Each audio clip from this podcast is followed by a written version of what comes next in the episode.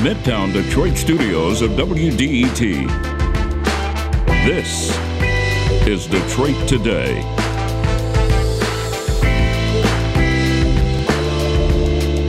Gretchen Whitmer has had a tumultuous first term, rocked by COVID and the attending economic crisis, as well as the normal political battles. Next Tuesday, she'll ask voters to give her another four years as governor to work through her agenda. And today, we're going to ask her to make that case to you, our listeners.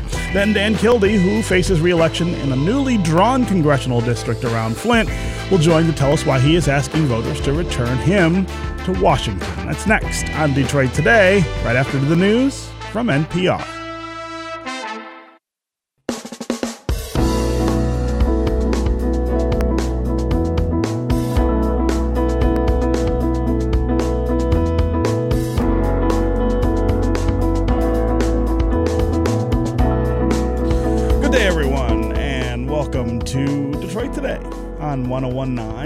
WDET. I'm Stephen Henderson, your host, and as always, I'm really glad you have decided to join us.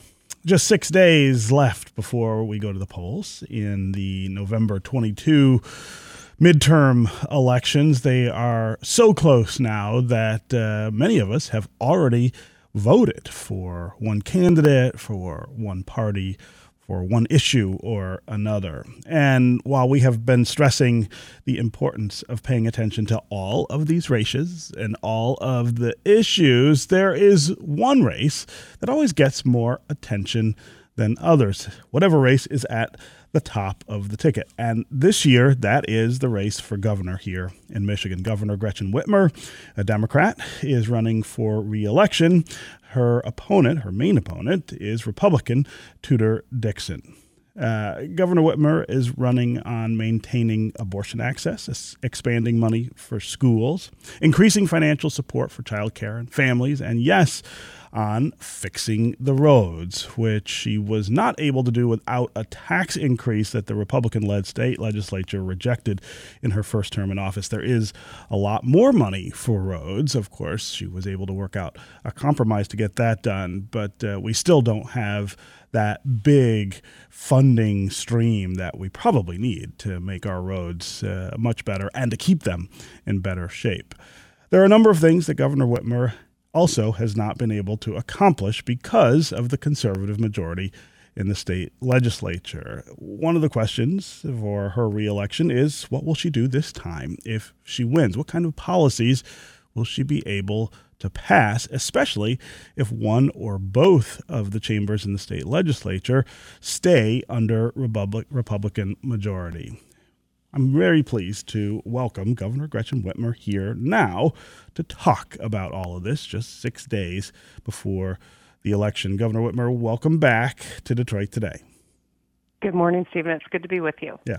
So I, I want to start here. Uh, I stopped at the gas station this morning on my way to do the show, and the number on the pump when I was done was a hundred dollars.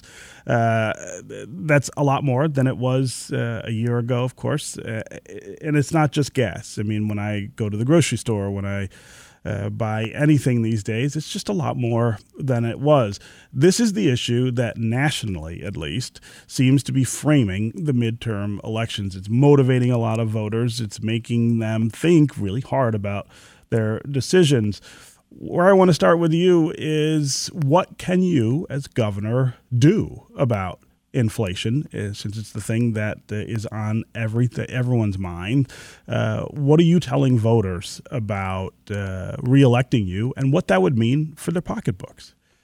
Yeah, that's right. I mean, inflation is hurting people all around the world. It's a global problem that we're all confronting. And while a governor can't unilaterally fix global inflation, what we can do is take actions to keep money in your pocket and help you make more money. And that's what has centered a lot of the work that we've done, whether it's bringing down the cost of daycare or the cost of getting skills so you can get into that better paying job, putting our fiscal house in order at the state level, meaning we've paid down a lot of debt, but we've also been able to make record investments in things that'll make people's lives better, whether it's fixing the damn roads or it is keeping communities safe or it's investing in our kids' education. But we also have left some money on the books. And so I've been trying to get our Republican legislature to get some inflation relief checks out to people. We have the ability to do it. It would help mitigate some of the pinch that people are feeling. They've not taken action yet, but between that proposal as well as a proposal to eliminate the retirement tax, to increase the earned income tax credit for people who are working full time but just can't keep their head above water. These are ways that we can put money back in people's pockets right now, as well as a pause on the sales tax on gas. All those proposals are languishing in the legislature while they're home campaigning. It would be great if when they do get back to work, we can get some of this done and help people. So, uh, um, speaking of uh, the legislature and what they've done, there are a lot of things on your agenda that you were not able to get done because. Uh, the legislature is controlled by uh, by another party. Uh, you, on that list, you could put uh, family leave, expanded child care, raising the minimum wage, and of course, funding the roads the way that, that you had proposed in your first campaign. So, I, one of the logical questions, I think, is why things might be different in the second term. If voters go out next Tuesday and cast their votes for you and you are reelected, but the legislature stays in the hands of Republicans, are, are we facing another four years of this kind of frustration where the most significant parts of your agenda just can't be enacted. And I guess the flip side of that is then why not vote uh, for a Republican for governor and uh, take a chance with uh, with them getting their their agenda enacted instead? I think we've got very very different views on what we can do.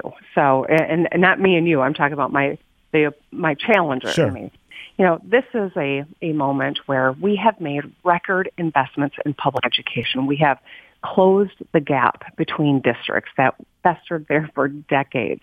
We actually are now funding our students at an equal uh, rate, which is really important to, as we want to get our kids back on track. But we've built equity on top with record investments in at-risk and English language learners and students with special needs this is how we really prepare our kids. My opponent, uh, who's bankrolled by Betsy DeVos, wants to change that whole funding stream and take half a billion dollars out of our public education system. That will return us to underinvestment and make it a lot less likely we ever hit that top 10 literacy rate, which is what we are focused on. We are making progress on the roads, but my opponent uh, has undermined a lot of that work already. And as she has come out against economic development incentives, which has helped us secure the future of the auto industry and build out opportunity for good paying jobs for Michiganders. We can't afford to go backwards, Stephen, whether it's economic development or education funding or individual rights to make our own decisions about our bodies or the ability to participate in elections. There's a lot on the line in this election. And if I am returned for four more years, regardless of the makeup of the legislature, I will stay focused on solving problems. I'll work with anyone who's serious about solving problems. And I think we've shown we can get a lot done even with a legislature that has been uh, very difficult at times to work with. So, so let, us go further into that. What specifically would you say voters could expect in terms of relief from inflation, in terms of the roads. What, what can you get done in a second four year term? Well, we've already rebuilt 13,000 lane miles and 900 bridges, and I know your listening audience sees the uh, work being done every single day as they, they drive to work or they drive in their communities. We're moving a lot of dirt. We're rebuilding roads. Um, they know that you know our our kids now have some resources so that we can drop class size and give them before and after school programming. What I'd like to do is have individualized tutoring available for every student so we can really be focused on the individual student's needs. We have the resources to do it for the first time in decades. I think that this is an important investment that we could make to get our kids back on track. And I'm grateful that there have been so many uh, teachers and stakeholders and frankly, Republicans from the west side of the state who have embraced this plan as well. And I think this is going to be a centerpiece of the work that needs to be done for the next four years. Hmm. So, uh, w- one of the other things that you have been working on is, of course, bringing corporations uh, to the state, uh, trying to create jobs and economic activity here. uh, with incentives. And there are a lot of people who are pretty critical of that, uh, calling it kind of giveaways, giving money to these corporations that we don't get back commensurate uh, investment in uh, in the people here and in, in, infrastructure, uh, in jobs and oppor- opportunity. Uh, make the case for that approach to economic growth, uh, which is you know somewhat controversial sometimes. Uh, why is it Why is it that we want to do it that way? And are there other ways that we might grow the economy that don't cost us so much?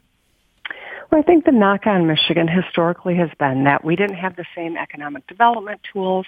We moved too slowly, that it was, Lansing was too dysfunctional. And I worked with the Republican legislature to sharpen our economic development tools and get it done fast. So we've turned that narrative on its head. And that's precisely why GM decided to make their $7 billion investment building batteries here in Michigan. As we think about how the auto industry is evolving right now, where the batteries are made is where so much more of, of mobility is going to be centered. And that's why we've got to win this race right now. We know that Michigan is now competing and we are winning. And these are the kind of jobs you can raise a family on. They have, they spur all sorts of economic development in communities. If we are at the front of building batteries and electric vehicles, we're going to be able to sustain a Michigan where Michiganders can thrive for generations these are, that's why it's so important that we're moving fast. You know, when we announced our next energy, building a gigafactory in Van Buren Township in Wayne County, it is a huge deal. These are long range batteries. This is a new way of building batteries. If that work happens in Michigan, it secures so many other parts of our economy. And that's why it is important that we not unilaterally disarm. If we don't win this decade, we could be left behind for a generation. And these are the kind of jobs that, you know, really build build prosperity and opportunity for people. But again, the, the way we get those jobs is with these incentives, and and a lot of people think that uh, that's the wrong way to go about it. Can you make the case for that uh, that approach uh, versus versus doing other things? Yeah, absolutely. So we know that for the, like that gigafactory that we just announced in Van Buren Township, we were competing with 12 other states. They're throwing all sorts of incentives at companies to try to lure them to make investments in their states. We won because we had a thoughtful plan to increase our workforce skills, to make Michigan a place where these businesses can thrive, and we came to the table. Now, we have a prohibition on offering cash to companies. We don't do that in Michigan. We're one of only two states. But it also hurts our ability at times to compete as you see places like Mississippi throwing hundreds of millions of dollars at companies. We don't do that. But what we do is build out site. We work with companies to ensure that they've got workforce needs are met. This announcement we made recently in Big Rapids is one that the local barber was thrilled about because it means Big Rapids is going to have good paying jobs and they anticipate they'll see their population grow. It'll be good from everyone from the barber to the superintendent who will have kids in their district to the families that'll benefit. I, I always um, pause when we say, okay, this is 2,112 jobs in Van Buren Township. It's not about that number. This is about really creating wealth and individual opportunity. And I think that's why it's important we compete. If we if we don't compete this way, these businesses will invest elsewhere and we won't have those great paying jobs. And I think that's what's what's so important here to not lose sight of. Yeah. Uh, Governor, I don't want to spend a, a, lot of time going over uh, the the the tit for tat, I guess that that that uh, has been going on since the last debate about what you said about school closures during during uh, COVID. But but I think it, it points to a bigger question that I want you to, to talk some about. Uh, there, there are some suggestions that uh, the steps you took, the aggressive steps you took uh, to lock down the state during COVID, um, could have been looser. They didn't have to be as aggressive as they were to save as many lives uh, as they did. In other words, if we hadn't shut down businesses for as long, if we hadn't been as stringent uh, with with uh, with state orders, we we would have suffered the same kind of loss that we did. I, I, I imagine that that's something you have to be thinking about all the time is what that balance was and how you struck it. I want to give you a chance to talk about that and and address whether you would have done anything different than what you ended up doing. Well, I know you know none of us wants to relive COVID, but we can't forget in the early days of the virus, the metropolitan Detroit area was absolutely slammed with COVID patients. Devastated, was, yes. We, we were devastated the same time that New York was. We didn't have a federal government that was helping us. In fact, they were disseminating bad information, um, endangering people. I was listening to our experts, and the base of knowledge in epidemiology was on the last huge global pandemic, which was the 1918 flu. That flu killed children disproportionately. So when the experts were saying we think we should get kids out of school, it was an effort to save lives. We knew that, like any disruption in learning, it would require additional resources and focus to get our kids back on track. But as a mom, I was thinking about parents who are sending their kids to school, and if that 1918 flu was anything similar to COVID, it would have been a huge loss of life of kids. And so that's why, you know, that's why we made the decisions we did. We moved quickly. Studies have shown we saved thousands of lives, but in metropolitan Detroit, I know we remember that the hospitals were full. There were refrigerated trucks outside of them because the morgues were full too. It was devastating. Every one of us probably knows someone or more than one person who died from COVID. It was a scary time. And when lives were on the line, it was, these were tough decisions. None of them was easy. And I know it's been hard on a lot of people, but we saved thousands of lives. And I think that's really important to remember. Would you have done anything different with regard to businesses or schools? Of course. I mean, I think if I could go in a time machine with everything we've learned about the virus and the since since those early days, um, I would have made Michigan the center of the world in terms of manufacturing masks. I would have been able to know that we could do some things and, and be a bit safer than what we were fearing at the time. But leadership is about not getting, you know, distracted in the middle of a crisis and putting lives at the center of your work. And I think we did that. But now that we know so much more about this virus, certainly if I could go back in time, I would, yeah, I would do things, do some things differently. Yeah. Okay. Uh, Governor Gretchen Whitmer, I know you have to run, but I really do appreciate you giving us the time and uh, talking to our listeners about uh, your reelection campaign. Thanks so much for joining us. Thank you. I want to encourage everyone to make your plan to vote. This is a really important election. Absolutely. Everybody does need to get out there and vote, or you can just do it at home now here uh, in Michigan. That is that is possible for everyone. Okay, before we break, I want to also want to note that we have extended several times an invitation to Governor Whitmer's Republican opponent, Tudor Dixon, to come on to the show and talk with our listeners about why she thinks she should be governor. She has not yet accepted that invitation. But tick-tock, tick-tock, we are running out of time. Uh, it would be great to have Tudor Dixon here uh, to talk with our listeners as well. All right, we're going to take a quick break. And when we come back, we are going to stay on the campaign trail, but head to Congress and to the 8th Congressional District, where Congressman Dan Kildee is running for his reelection to, uh, to Congress. Uh, we'll continue to talk with uh, him and we'll talk with you on the phone. 313 577 1019 is the number. That's 313 577 1019. You can also go to Twitter and hashtag Detroit Today. We'll work you into the conversation. We'll be right back with more Detroit Today.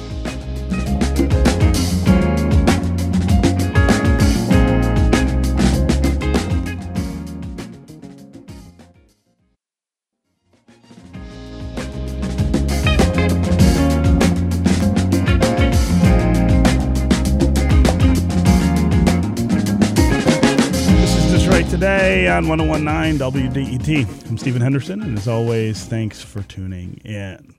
There are a lot of close races in our state as we get closer to November 8th, and one of them, interestingly, includes this newly drawn 8th congressional district where Democratic Congressman Dan Kildee is facing off against Republican challenger Paul Young in the middle of the state, uh, sort of around Flint and uh, some other uh, municipalities there. This race, according to the Cook Political Report, is actually a toss up. Uh, Paul Young is running with Donald Trump's endorsement and is prioritizing border security, preventing abortion, gun rights, uh, parental choice in education, and reducing inflation as well as government spending. He also worked in the U.S. Citizenship and Immigration Services Office under the Trump administration. Uh, Dan Kildee, on the other side, is running for his sixth term in Congress, and he has supported economic relief bills to combat COVID. He secured funding for infrastructure and blight removal, and his current district includes Flint, Bay City, and Saginaw, while this new 8th district extends west to include Midland, rural Saginaw, but loses some of the territory to the north. I'm really pleased to have Congressman Kildee here to talk about his record in Congress, uh, what this new district presents to him in terms of challenges of representing new constituents, and what he will do if he is reelected to Congress. Uh, Congressman Kildee, welcome back to Detroit today. Thanks, Stephen. It's good to be back. Yes, it's great to have you here. Also, uh, I just want to note before we talk, we, we were going through an exercise here at Detroit Today where we were looking back at uh, the time that I've been hosting the show and looking at how frequently people have appeared on the show. And my memory is that you are in the top three of all the people who have oh, been on this great. show. Uh, and I kept thinking that's got to be because of the Flint water crisis when we were talking to you just all the time about yeah, uh, sure. about what was happening. But uh, it's great to have you here. I, I, I would also say I don't I don't feel like you've been on maybe uh, in the last year. I mean, it's been it's been a long time since uh, since been. we've talked. So let's start with this. I gotta, uh, sure I, maintain, I gotta maintain my position. that's right. That's right. Uh, so let's start here. Uh, tell me about this newly drawn eighth congressional district. Uh, why you're running in it, and what what constituents will get if they return you to Congress. Well, you know, the district to me is familiar territory because it's Flint, Genesee County area, Saginaw, Bay City, those areas I've represented for the last decade. Now, you know, uh, most of the county of Midland, the city of Midland, and the remainder of Saginaw County, this is territory that I've known my life, that I've grown up in, that I've spent time in. Uh, while Midland is new to this congressional district, it's far from from new to me. My daughter lived there for five years. I spent a lot of time there. So that's a long way of saying this is really familiar territory, and the district makes sense. It's four agro-industrial cities with unique characteristics, and I think that's where my work in this district align very closely. That the focus on those older industrial cities has been part of my career path long before I came to Congress. Yeah. So I continue to do that work in this role, and whether it's reducing healthcare costs or finding ways to invest in manufacturing in our part of the state, it's all the same um, work, and it's it's something that we've had some clear success with, and we want to build on that success, and that's really the reason that I'm running again to do what I can to lower the temperature in political dialogue so, so, and, and, and, also to get some, the things done that we need to get done. so, talk about the, the the, the most significant uh, accomplishments of uh, of your first six terms in in in Congress. Uh, what what have the people of Flint uh, benefited from from having you in Washington? Well, specifically for the people of Flint, it would obviously start with the work that we did to help Flint recover from the, the mistakes that the state of Michigan made that caused water crisis. And I was able to work to get literally hundreds of millions of dollars back to Flint to help them recover from that. But I think the work that I'm you know most focused on, most proud of is much of the recent work that Congress has been able to accomplish that I helped to write. Uh, the Chips and Science Act, for example. I serve on both the Ways and Means Committee and the Science Committee, and we crafted the legislation that now has incentives to build these precious, you know, microchips right here in Michigan, and we're already seeing the benefit uh, come to to this district with companies like Hemlock Semiconductor, SK Siltron, adding lots of jobs, good paying jobs. You know, the infrastructure law, obviously, the, the Great Lakes protection work that we've done. Um, you know, lots of work that I can point to in my legislation that passed the House, for example, to restore the pensions for Delphi salaried retirees. Um, took a lot of work. We're going to get that through the Senate. That's the kind of work that I do. I advocate on behalf of the people I represent. I listen to what their needs are. I know the communities. And, you know, if I'm given the opportunity to serve another two years, I'll just continue to, you know, put my shoulder to the wheel and deliver for the people of this district. Yeah, yeah. Uh, I'm talking with Congressman Dan Kildee right now. He represents Michigan's 5th congressional district. Uh, he is running in what will be the congressional 8th here in Michigan because of uh, our exercise to redraw the lines every every 10 years. It's a, a somewhat similar district, but includes uh, some municipalities to the west that were not in that fifth district. Uh, he also has a pretty uh, tight race on his hands, at least according to the polls. Uh, Paul Young uh, is his challenger, is a Republican uh, challenger, and the Cook Political Report calls the race uh, a toss up. Um, if you have questions for Dan Kildee about this race or about uh, the new congressional 8th district, also about his record in Congress. Uh, now is the time to call and ask. Uh, 313 577 1019 is the number here on the phones. That's 313 577 1019. You can also go to Twitter and hashtag Detroit Today, and uh, we'll work you into into the conversation. Uh, Dan, I want to talk about inflation, of course, uh, which is again on everybody's mind. Uh, because it's something that we see all the time. Uh, I just told the governor in the previous segment that uh, I stopped to get gas on the way to the studio this morning, and uh, the pump when I was done said $100. now, I drive an SUV, and maybe that's my fault, but but it wasn't that much eight months ago or a year ago. Uh, I, I, see the same thing at the grocery store or any place that I that I go right now, and, and, and it's everybody experiencing this. Uh, at the national level, of course, the Inflation Reduction Act is one of the things uh, that the president uh, has spearheaded as as a response to this. But but give me just a, a, a quick rundown of what you think we ought to be doing. Uh, to deal with inflation, and also whether you think inflation is a long term issue or just a, a, temporary issue. I mean, sometimes uh, inflation goes up for a bit. Uh, economic conditions change on their own and it goes back down. Uh, is that what we're experiencing now? Or is there something fundamental that we ought to be thinking about doing differently uh, that would that would bring prices down? Well, I mean, when we think about any of the economic pressure that we face right now, inflation obviously one that we we know is a problem. It's a problem for families trying to balance their, their budget at their kitchen table. We, we have to remember what we've come through in the last two and a half, you know, going on three years, an unprecedented global pandemic. Um, more than a million Americans have been lost to it.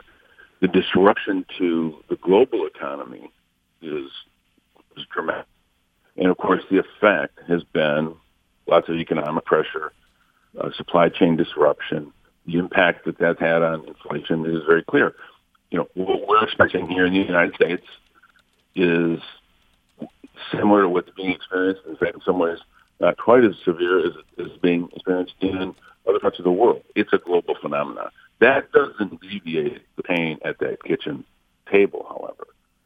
So while we might be able to explain how we are in this position, we, have we also have to look at what we've been able to do to deal with it.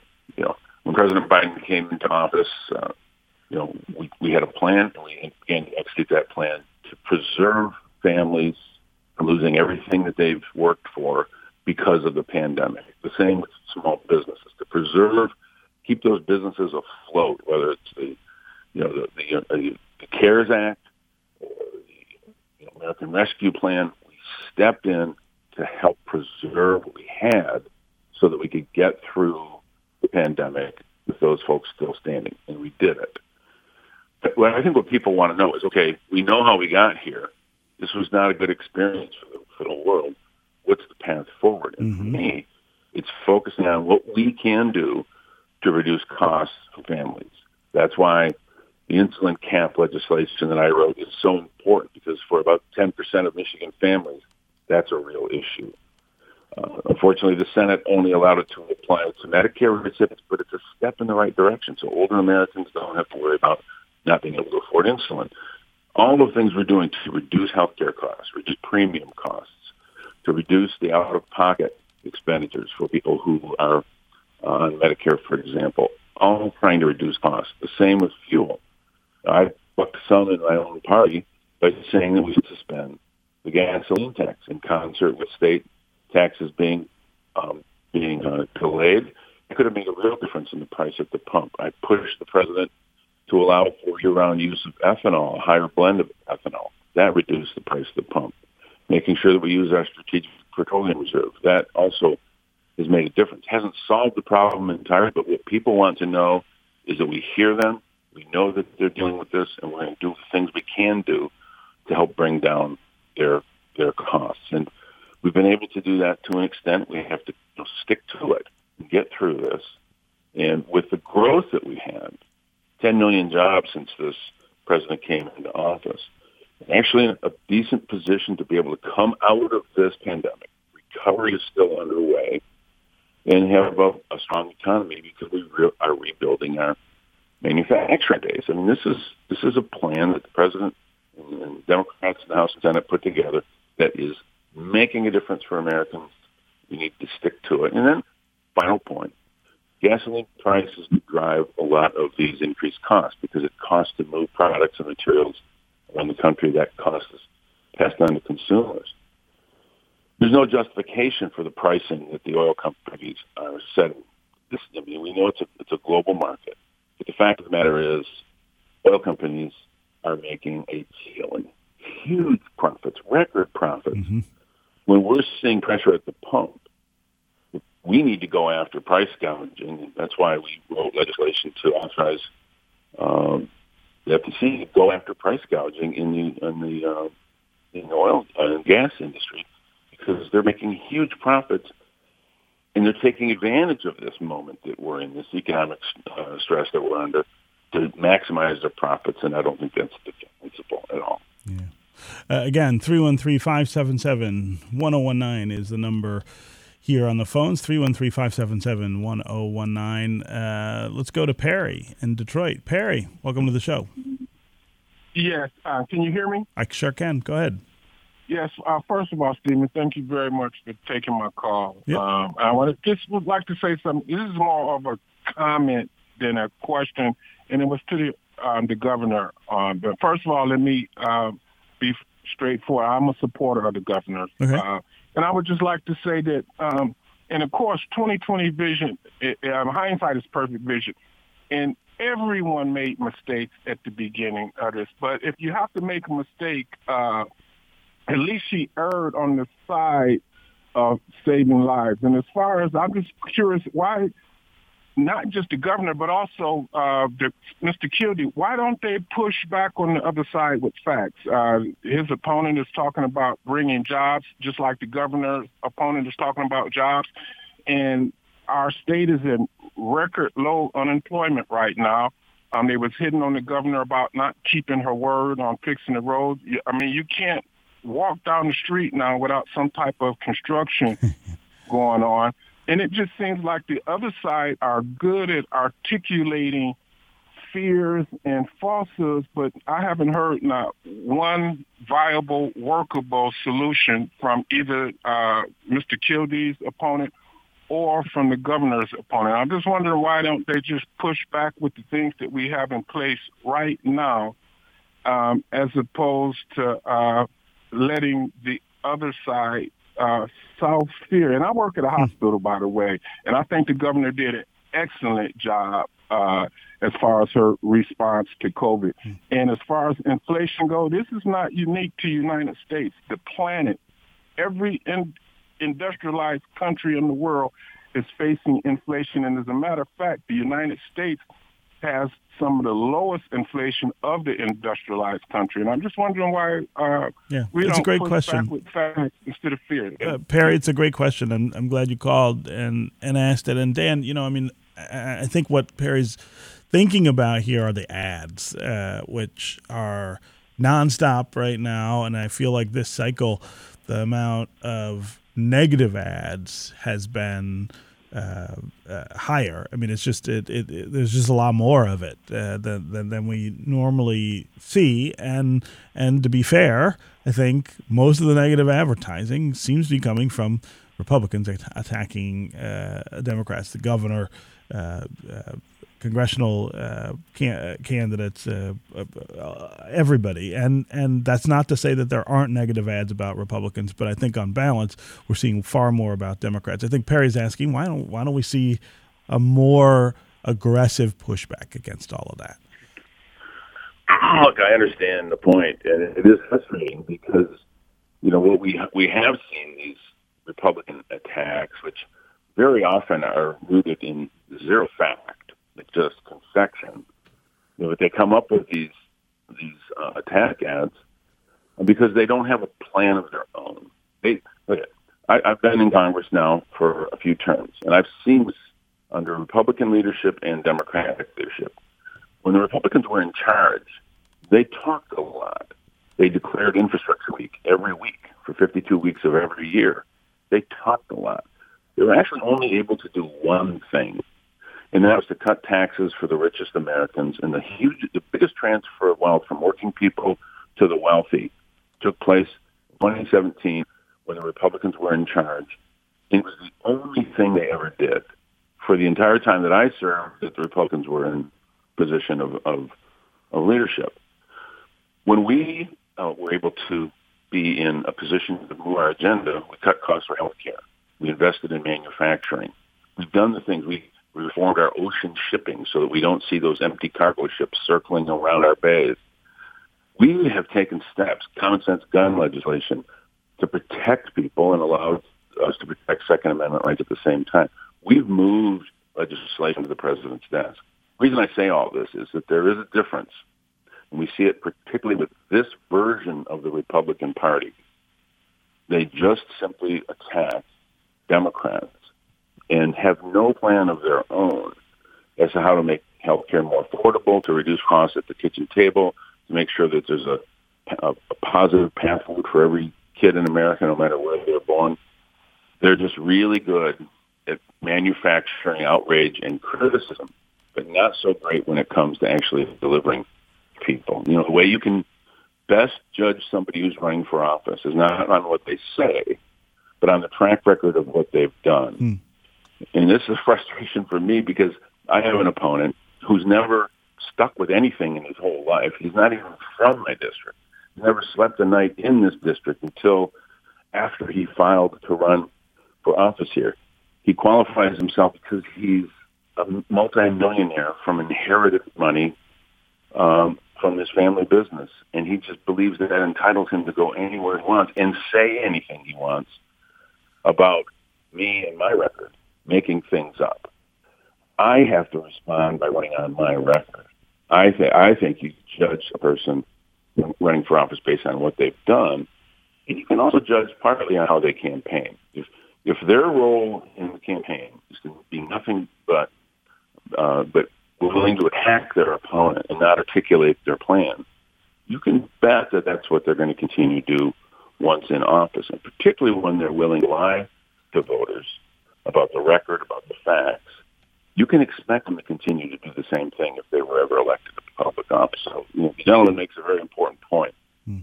But mm. what I've decided I'm not going to do is answer every crazy attack. I'm just going to stick to my work, present my record to people. People here know me, I know them, and I think they'll make the, the right decision in the end.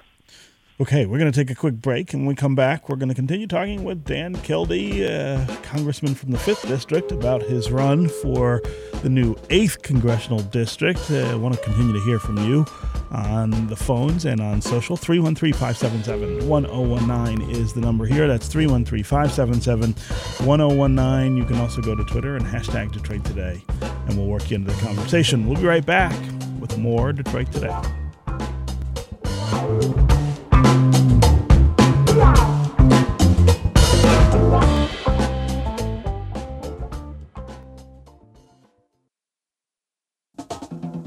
WDET is your connection to what's happening in Detroit. WDET is your place for open dialogue about the issues that impact you. Stay in the know. This is WDET FM, Detroit's NPR station.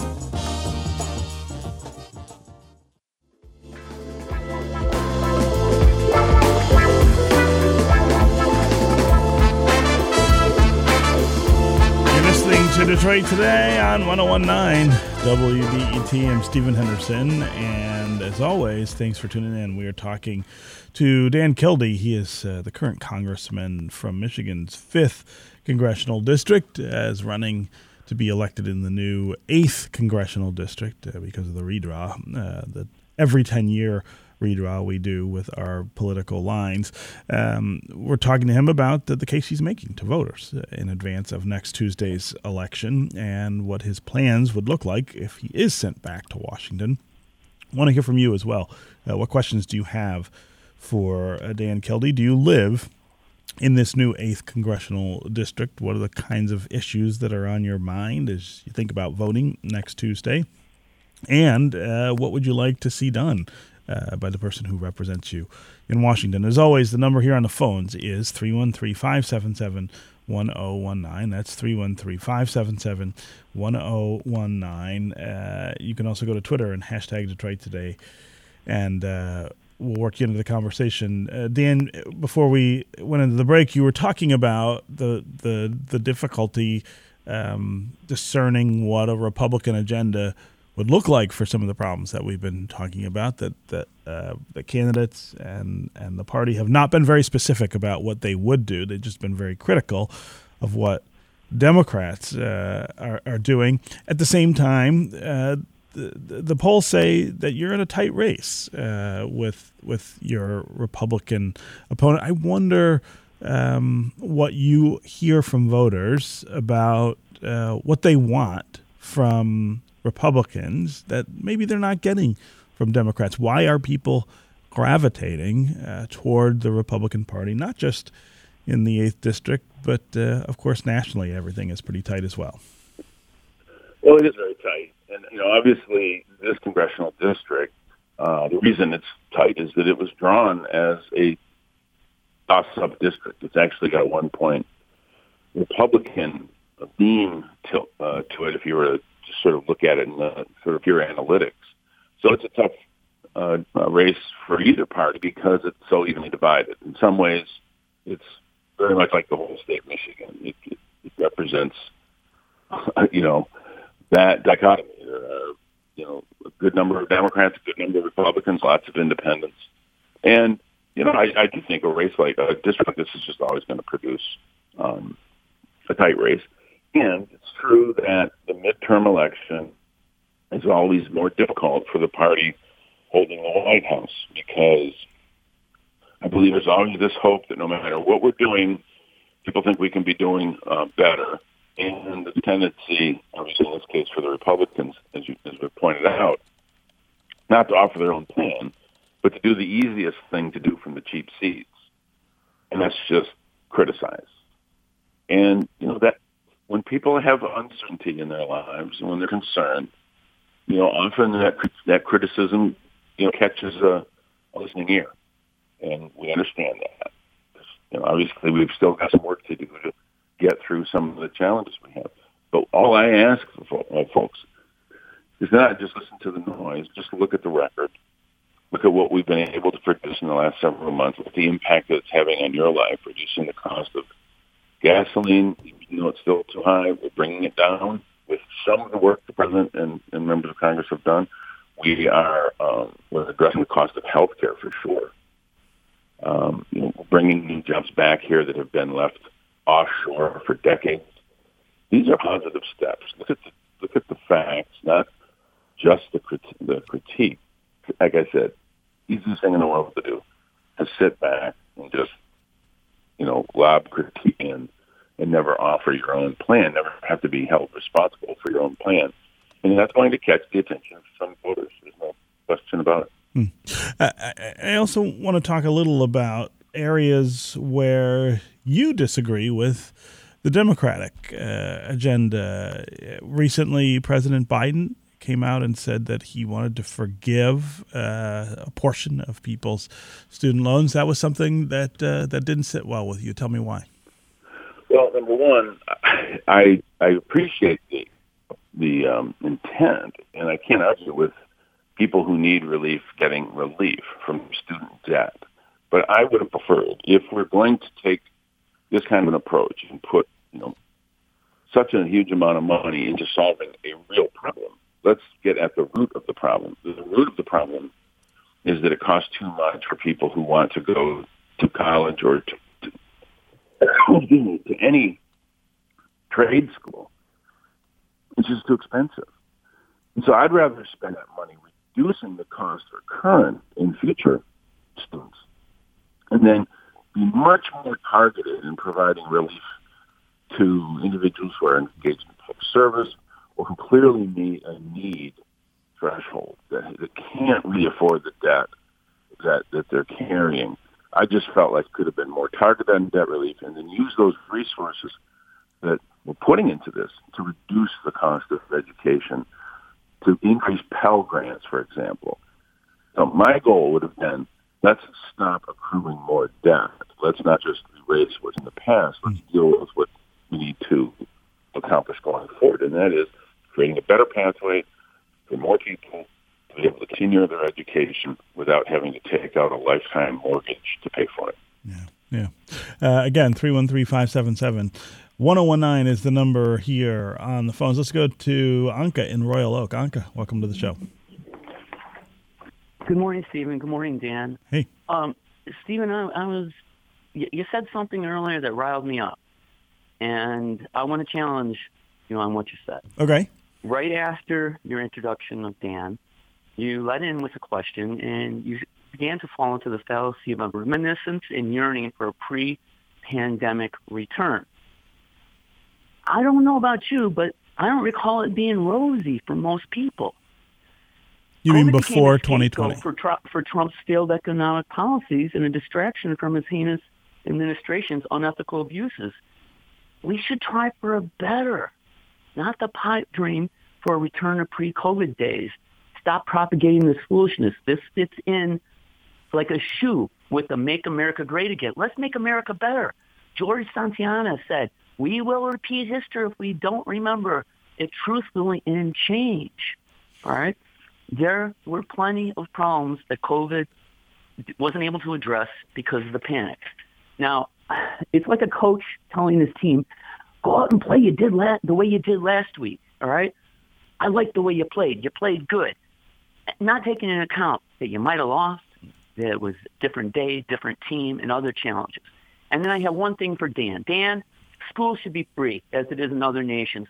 We can afford we can afford this investment in our most valuable resource, hmm. which is people. Yeah, uh, uh Anka, uh, totally appreciate the call and the the the criticism and the the reframing that you're suggesting there um, uh, I, I, agree with you. Uh, we should be aiming to be better than we were pre-COVID. I do think, um, you know, uh, COVID. There's no question. A, a worldwide pandemic was going to make things pretty uh, pretty awful for for us in a lot of uh, of different ways. And you're right. We we fall into this idea of of just trying to get back to where we were. But no, you're right. Uh, we should be we should be striving for more.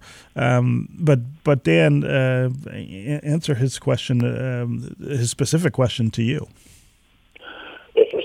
In the first point, we do want to be better than we were before the pandemic because the pandemic revealed to many weaknesses in our society Absolutely. that we had to address during the pandemic that we want to keep doing, like the reducing the cost of, of healthcare and you know, insulin, for example. We saw people in the pandemic unable to afford their insulin. We're, we're addressing that. But he's exactly right on point about about higher education. We ought to do everything we can to make sure that there's no financial barrier for anyone to go as far as their creative mind can take them.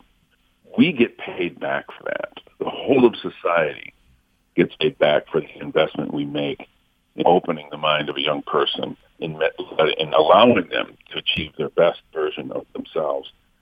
The economic and social consequence of that is so positive that I agree we ought to make it you know, completely affordable to anyone, even if that means we all have to chip in more. Yeah. Um, Dan, I want to uh, quickly, we've got about a minute left, uh, talk about what, what you expect uh, over the next six days. This is a tight race. Uh, what, what, what ends up being the decider? Well, I think it really depends on if people see themselves in the conversation and decide to vote. If we have a high turnout, we want people to participate. Their future, their, their voice is their vote. We, that's the that's the goal for us. But what I expect, I expect tons of dark money coming in, hmm. unaccountable money attacking me to try to basically help a guy who's never lived here buy a seat in Congress. I believe the people of this area are going to say no to that, but we're doing everything we can in the next six days to communicate our message and to, and to get people uh, enthusiastic about casting their ballot. If we do that, I think we're going to be fine. Mm. Okay. Uh, Dan Kildee, congressman from Michigan's 5th District, uh, candidate for Michigan's new 8th District. Uh, great to have you here with us on Detroit Today. Thanks so much for joining. Thank you. All right. Uh, note uh, Dan Kildee's opponent, Paul Junge, we've reached out to him to get him to come in and talk to us about uh, his candidacy. We have not gotten an, an, an acceptance to that invitation quite yet, but still hoping for that as well. Come back tomorrow. We're going to talk about inflation, why it's persisted, what's causing it, and whether it can be lowered without causing a lot of harm to the working class. This is 1019 WDET FM, Detroit's NPR station, your connection to news, music, and conversation. We'll talk again tomorrow.